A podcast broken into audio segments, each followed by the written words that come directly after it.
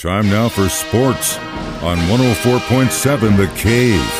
Here's Ned Reynolds. Mike, the intern Ned Reynolds in the studio on a Monday morning. It is draft week. It's finally here. Kansas City will host the NFL draft this year. How many people are expected to attend? NFL estimates that about 300,000 will attend it during the course of the three days. All begins on Thursday for Thursday's round one, and it runs for three hours. TV, thank you, or no thank you, whatever your decision might be. Two rounds on Friday, and then four through seven on Saturday. It's a seven round draft, of course and all protracted. And you know, Mike, it's interesting because the crowds will gather. I think, unfortunately, for many of them, it may be a disappointment. They're accustomed to watching it on TV and seeing the rapid order of things done. It's not the way it is live. It'll be an altogether different thing, but nonetheless, you will be there. It'll be it'll be a lot of fun, I think, for the constituency that will be there. And it is what it is. Seven round draft. We'll see who goes.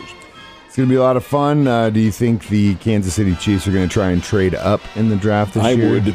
Yeah. If I were Veach, I would. We'll see what happens. We'll see what happens. If it's there, he will. If not, we're going to wait to the end. A little racing yesterday afternoon. Who won? Yeah, this is on the Super Speedway at Talladega, and uh, Kyle Busch won. This is 62nd. I knew the guy had been around a long time, but this is pretty good. 62nd career victory.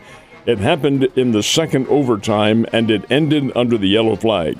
Big wreck on the final lap, car spinning out, colliding with everybody else, and Busch held on to uh, get the get the checkered flag at Talladega. So that that is a big win for him and a big win for racing. And competition goes on now throughout the rest of the year. It's already been a pretty exciting season. If you're into NASCAR, you're having a great time. It has been a lot of fun to watch. Uh, last but not least, uh, we've got the Stanley Cup playoffs going into the playoffs. The Boston Bruins were the quote unquote best team in hockey. They still the best team in hockey. They're three and one in their series, and they're going to wrap that up. So are the Carolina Hurricane. They may, may be a bit of a surprise in the NHL.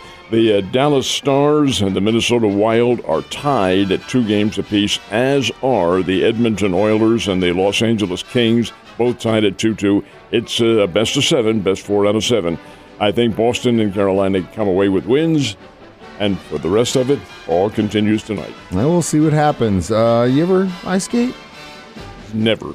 You see, I was always well, I always want to ask you that because you grew up on the East Coast. I figured you they make you do. It's kind of like would, Canadian. It would be more of a northern, uh, northern part of the northern sector around New England, and then up in the northern Midwest uh, sector, uh, and Canada, of course. But no, never did learn how my brothers did. But I'm kind of a klutz. You you went for the sleds instead. Cardinals and Royals active yesterday. Who got the win?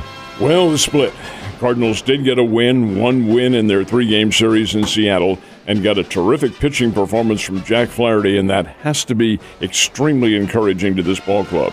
He was very, very efficient in what he did, pitched very well, and the Cardinals matched it with some pretty good offense. Gave up the lead in the second inning when Flaherty got touched up for three runs, but they were the only three runs that Seattle scored the whole game. Cardinals win it by a score of seven to three. Go down to San Francisco to face the Giants tonight. Now the Royals out hit the Los Angeles Angels eight to seven, but didn't outscore them. That's where it counts. Four to three. The Angels won. Shohei Ohtani with one half of the Angels' RBIs. He had two of them. That guy is really a good player.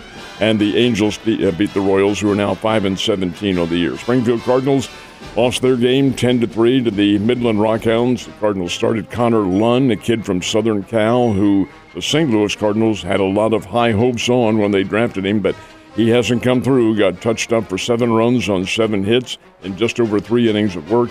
And Springfield loses 10 to 3 to Midland. Springfield is now on the road. They're going to Wichita for the next six games. How about the uh, Drury baseball team? How they doing so far? Drury had a little bit of a problem over the weekend. They hosted Lewis University from up in the Chicago area, and Lewis won three out of four.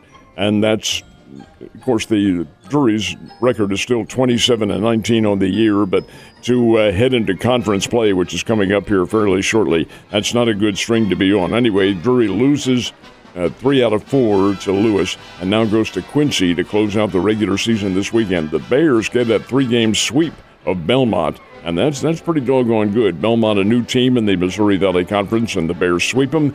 The Bears have a nice little challenge tomorrow night at Hammons Field. It's a non-conference game. But the nationally ranked Razorbacks come into play. Arkansas and Missouri State should be interesting. How's Arkansas doing this They're year? very, very, yeah, very it's gonna be a tough, tough challenge for the Bears. All right. Uh, also, we still have the uh, NBA playoffs happening right now. Oh, it's got a long way to go. Oh, well, yeah, 'cause that's because everyone gets in. But uh, who are the winners and losers? Well, the, the big the big winner, of course, is Philadelphia because they, they knocked off the Brooklyn Nets in four games, so they're sitting back down, healing up the bumps and bruises. New York Knicks have a three games to one lead over the Cleveland Cavaliers. Golden State and Sacramento are tied at two games apiece. The Boston Celtics have a three games to one lead over the Atlanta Hawks.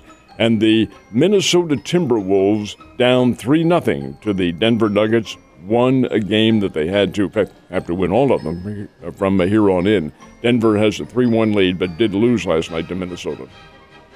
like you said, it's got a long way to go. That's not a bad thing, Ned. I'll uh, see you tomorrow.